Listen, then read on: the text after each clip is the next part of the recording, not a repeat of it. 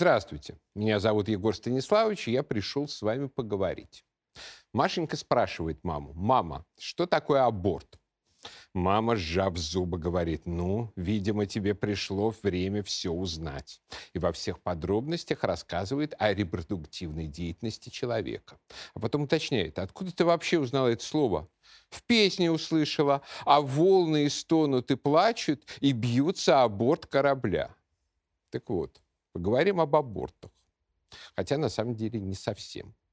Верховный суд США пятью голосами против четырех запретил аборты. За запрет проголосовали два судьи-консерватора из сторожилов. Чернокожий Кларенс Томас, самый консервативный судья за всю историю США, и католик Самуэль Алита, а также трое судей, назначенных Трампом. Сухой юридический педант Нил Горсач, Предмет ненависти американских либералов Брэд Кавана, которого даже оклеветали в изнасиловании, лишь бы сорвать его утверждение судьей, и Эми Кони Барретт, про которую сенаторша-лесбиянка Дана Финштейн сказала «Догма громко живет внутри вас». Судьи постановили, что принятое в 1973 году Верховным судом решение по делу Роу против Уэйда, легализовавшее аборты на всей территории США, отныне недействительно. Страна сотрясается массовыми протестами. На улицы выходят феминистки с плакатами «Мое тело, мое дело». Активисты БЛМ штурмуют суд и законодательные ассамблеи штатов. Еще 9 мая, когда намерение судей рассмотреть вопрос об абортах стало известно, у дома судьи Бретта Кавана был задержан вооруженный активист, признавшийся, что хотел убийством судьи придать цель своей жизни. С другой стороны, консерваторы ликуют. Трамп, который своими назначениями и обеспечил консервативное большинство в Верховном суде, уже заявил, что сбылись молитвы миллионов сторонников движения за жизнь. Трамп теперь популярен среди своих сторонников как никогда – ведь даже перестав быть президентом, он меняет историю Америки через сделанное им в Верховном суде назначение. 13 штатов уже приняли так называемые триггерные законы, которые запрещают или жестко ограничивают аборты и которые вступают в силу в случае отмены Верховным судом запрета на такие законы. И вот желанный день настал. Однако на самом деле все не так. Верховный суд США не запретил аборты. Верховный суд США отменил свое решение 1973 года по делу Роу против Уэйда, которое запрещало штатам принимать законы, которые запрещают аборты. В 1969 году наркоманка и алкоголичка Норма МакКорви в очередной раз, как говорится, залетела. Двух первых детей она фактически бросила. А на сей раз захотела сделать аборт. Но в Техасе они были запрещены, за исключением случаев изнасилования. Изнасилование доказать ей не удалось. Врач, делавший подпольные аборты, был арестован. И тогда Норма обратилась к адвокатам, которые от ее имени, точнее от взятого для процесса псевдонима Джейн Роу, подали в суд. Ответчиком со стороны Техаса был прокурор Генри Уэйт. В порядке апелляции дело пришло в Верховный суд, где судьи семью голосами против двух постановили, что штаты не имеют права принимать законы, ограничивающие аборты, так как это нарушение права на неприкосновенности частной жизни, якобы защищаемого 14-й поправкой Конституции США. Тот факт, что аборт является убийством человеческого существа, был изящно обойден судьями формулировкой, что оно распространяется на те сроки беременности, когда плод не может существовать вне материнской утробы. Мол, если не жизнеспособен вне тела матери, то не человек. До этого решения в большинстве штатов США существовали законы, криминализовавшие аборты. После страна была разделена на движение pro-life за жизнь и pro-choice за выбор. Одни рассматривали аборты как убийство, другие — как суверенное право женщины. Судьба самой Нормы МакКорви была весьма своеобразной. Она стала предметом ненависти половины Америки. В ее дом и машину стреляли. В какой-то момент Она присоединилась к движению pro-life, начала выступать против абортов. Потом дала интервью, что за эти выступления получила огромные деньги. Норма пыталась сблизиться со своей дочерью Шелли Тронтон, родившейся в результате тех событий. Жизнь Шелли превратилась в настоящий ад. Ей названивали журналисты, пытались устроить встречу с биологической матерью. Женщина прожила долгие десятилетия с чувством вины за то, что это именно из-за нее погибли миллионы и миллионы детей, хотя она сама противница абортов. Довольно своеобразным был и демографический эффект. В США появились многочисленные исследования, утверждающие, что криминализация общества с разрешением абортов пошла на спад так как прежде всего перестали рождаться дети в тех семьях, которые наиболее неблагополучны в финансовом и социальном отношении. Меньше стало заброшенных детей с улицы, меньше стало преступников. Вот такая вот Евгеника. Отменив в июне 2022 года, спустя почти полвека, решение по делу Роу против Уэйда, Верховный суд США не запретил аборты. Он отменил запрет их запрещать. Он констатировал, что в Конституции США нигде нет ничего о праве человека на аборт. А значит, запрет абортов законодательными ассамблеями штатов на секундочку демократически избранными законодательными органами сам по себе так же законен, как и разрешение абортов ассамблеями других штатов.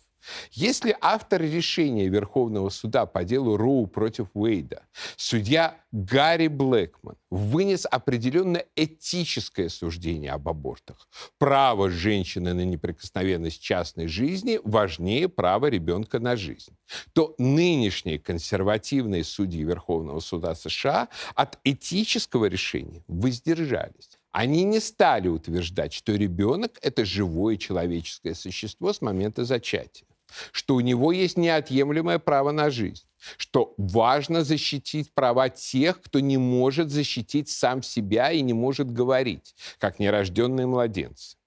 Они могли бы все это сказать, но не сказали. Они просто констатировали, что в Конституции США ничего не сказано о праве на аборты. И все юридические ухищрения, при помощи которых судья Блэкман полвека назад это право оттуда извлек, безосновательны.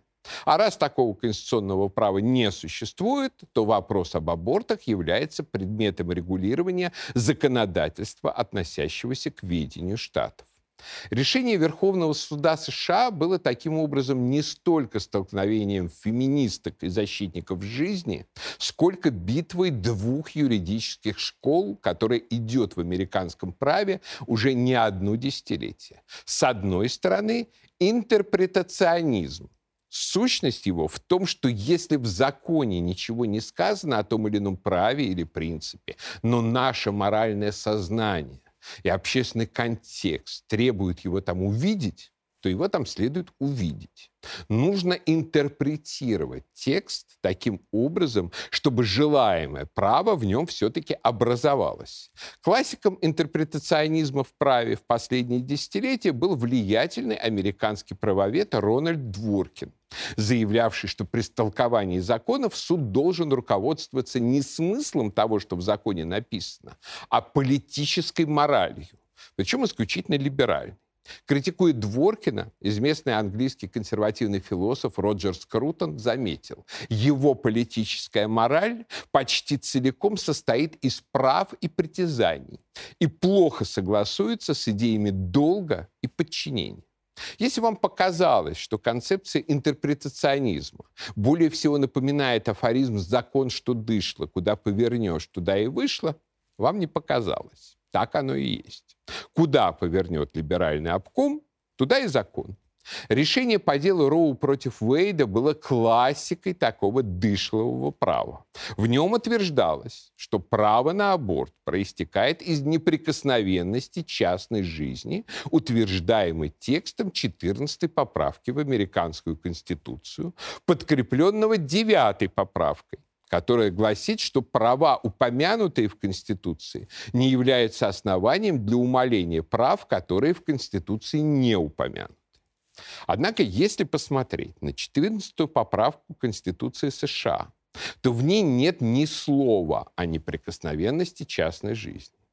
Это поправка, принятая в 1868 году и ставившая своей целью уравнять права освобожденных в результате гражданской войны чернокожих рабов, гласила следующее. Все лица, родившиеся или натурализованные в Соединенных Штатах и подчиненные юрисдикции он их, являются гражданами Соединенных Штатов и штатов, в котором они проживают. Ни один штат не должен издавать или применять законы, которые ограничивают привилегии и льготы граждан Соединенных Штатов, равно как ни один штат не может лишить какое-либо лицо жизни, свободы или собственности без надлежащей правовой процедуры, либо отказать какому-либо лицу в пределах своей юрисдикции в равной защите закона. То есть в этом тексте нет ни слова о частной жизни, о ее неприкосновенности или тем более об абортах. Они оттуда даже не вычитаны, а попросту высосаны из пальца. Скорее, напротив. Слова «ни один штат не может лишить какое-либо лицо жизни без надлежащей правовой процедуры» можно было бы трактовать в том смысле, что лишение ребенка права на жизнь, да еще и без решения суда, абсолютно незаконно. Собственно, поэтому ребенку в материнскую утробе и отказывают в том, чтобы он был субъектом права. Иными словами, судьи начала 70-х решили принудительно разрешить по всей стране аборты. А дальше, в логике интерпретативизма, натянули на свой моральный выбор Конституцию, тем самым ограничив права миллионов простых американцев, которые голосовали за консервативный состав законодательных ассамблей именно для того, чтобы те принимали консервативные и защищающие жизнь законы. А дальше принцип интерпретативизма превратился в люк в пространстве, откуда вылезают то гей-браки, то туалеты для трансгендеров, то легализация наркотиков, то какая-нибудь еще дичь все соответствующие решения принимались либеральным составом Верховного суда одним и тем же способом, повторяющим решение Роу против Уэйда. Слова 14 поправки о том, что штаты не могут ограничивать права граждан и о гарантиях равной защиты закона трактовались в смысле предоставления какому-нибудь еще меньшинству каких-нибудь еще, чаще всего вымышленных прав переинтерпретировать американскую конституцию через эту смысловую дыру можно было бесконечно. Что, собственно, и делалось. И американский конгресс, и еще больше законодательные органы многих штатов очень консервативны. И через них гей-браки или легалайз марихуаны было не дождаться. И тогда американские либералы начали использовать Верховный суд для взлома системы законодательной власти и, по сути, узурпации ее полномочий. А заодно и ликвидации демократии, поскольку, в отличие от законодателей, судьи не избираются непосредственно народом. Верховный суд с его решениями, сформулированными в интерпретационистской логике, штамповал либеральные нормы для законодательства и блокировал своими запретами консервативные законодательные инициативы, такие как законы о признании брака союзом между мужчиной и женщиной. И все эти решения проистекали из интерпретации 14 статьи Конституции в духе очередного выдуманного содержания. И так продолжалось бы очень долго, если бы Трамп за свое короткое президентство не назначил троих консервативных судей, тем самым изменив соотношение консерваторов и либералов в Верховном суде на 5 к 4. Консервативным оппонентом интерпретационизма были текстуализм и оригинализм. Согласно учению этой школы, текст закона надо понимать в том смысле, котором он когда-то был сформулирован законодателем.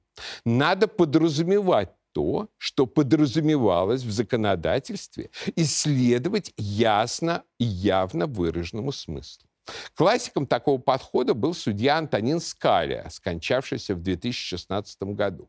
Понятно, что создатели американской конституции ничего не говорили о праве на аборты и не имели его в виду. В их времена вытравливание плода считалось ужасным преступлением, да и было трудно осуществимо.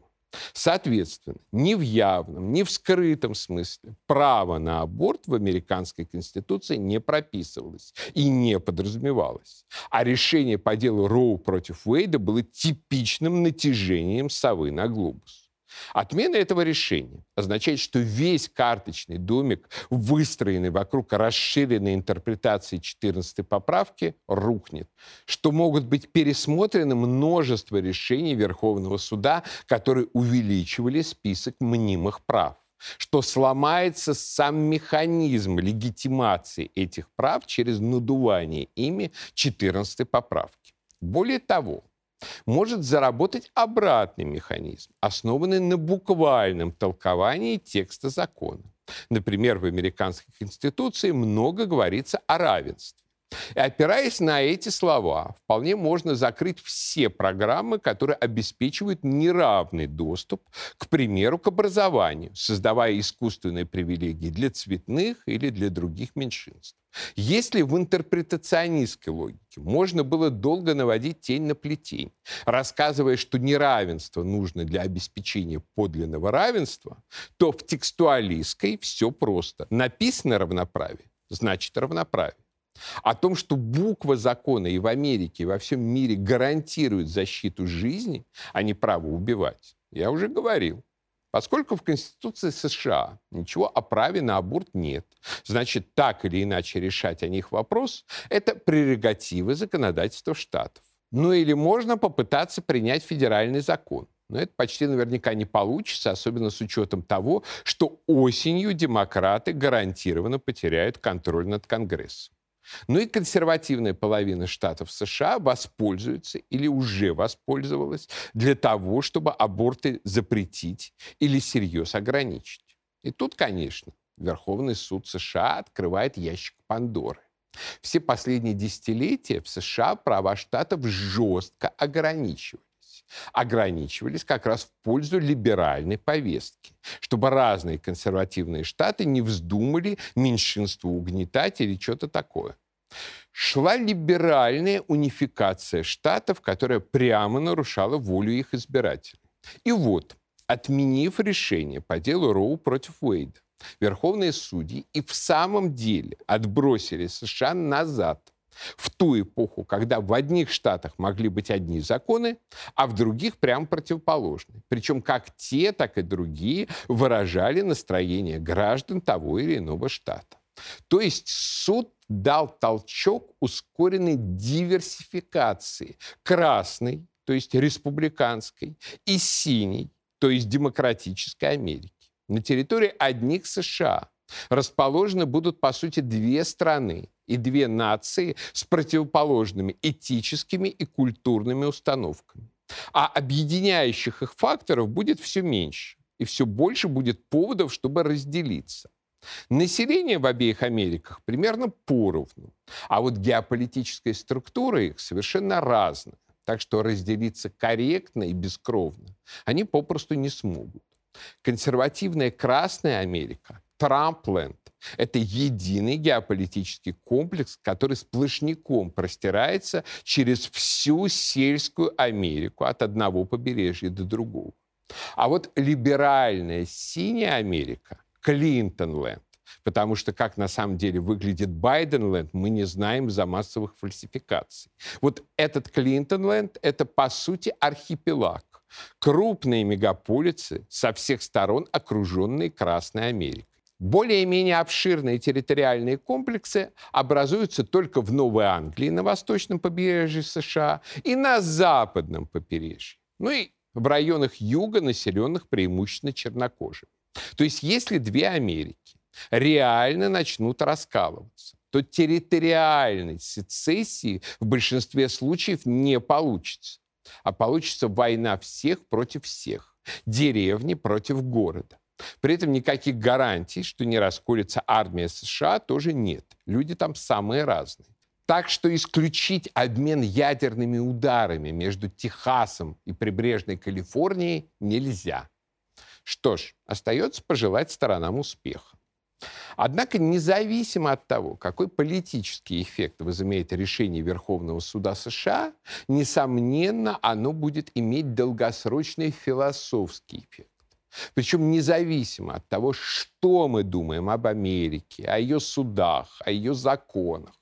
Этот эффект коснется не столько вопроса об абортах, сколько именно вопроса о споре интерпретационизма и текстуализма, оригинализма.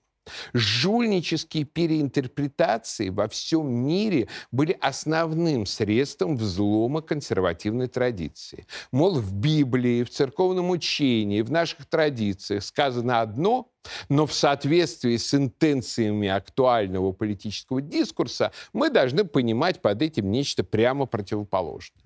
Мол, традиция — это не конкретные формулировки с точным смыслом и значением, а некий общий способ видения, который можно выворачивать как дышло. И выворачивается он каждый раз на какую-нибудь очередную педерастию и толерастию.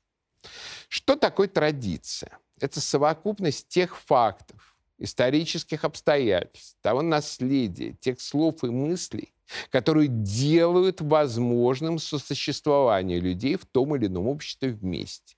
Лишь очень и очень немногие люди в этом мире живут в заново учрежденном обществе. Американскому обществу несколько столетий, Нашему русскому больше тысячелетия. И за это время накопился свод имеющих значение фактов, игнорирование которых приведет к разрушению общества. И сформировался огромный список обязанностей перед обществом, которые человек как часть общества должен нести. Закон служит выражением юридической личности сообщества в ее политическом аспекте, рассуждал Роджер Скрутон. Закон фиксирует права, ответственности, обязанности и передает их от поколения к поколению. Он зависит от наличия определенного духа общественности, порожденного разделяемой лояльностью людей. Последний не является ни договорной, ни универсальной, а основана на признании общей судьбы, которая связывает граждан национального государства либеральная интерпретация традиции предлагала полностью игнорировать ее конкретное содержание и вообще не говорить об обязанностях, только о правах. Заметим, как решался тот же вопрос об абортах. Нигде в мире не было всерьез предпринято попыток защитить женщин от абортов, например, увеличив степень мужской социальной ответственности за ребенка не было предпринято всерьез попыток защитить интересы детей, запретив, с одной стороны, аборты, а с другой создав службу социального спасения для нежеланных матерями детей и обязав этих матерей, равно как и незадачливых отцов, делать отчисления в пользу такой службы. Иными словами, никто не подумал об обязанностях, о моральном долге. Все думали только о правах о личном произволе, который и вылился в фиксацию миражного права на аборт. Остановит ли решение Верховного суда США моральную деградацию Запада? В этом можно обоснованно усомниться. Спровоцирует ли оно новый виток гражданского противостояния в США, чреватый новой гражданской войной? В этом никакого сомнения нет. Но, возможно, это решение положит конец лицемерной либеральной переинтерпретации всего и вся, которая как кислота разъедает любой закон и любую традицию в любой точке мира. Эпоха дышловерчения закончится. И слова опять начнут что-то да значит. А пока я прощаюсь, но наш разговор не кончен.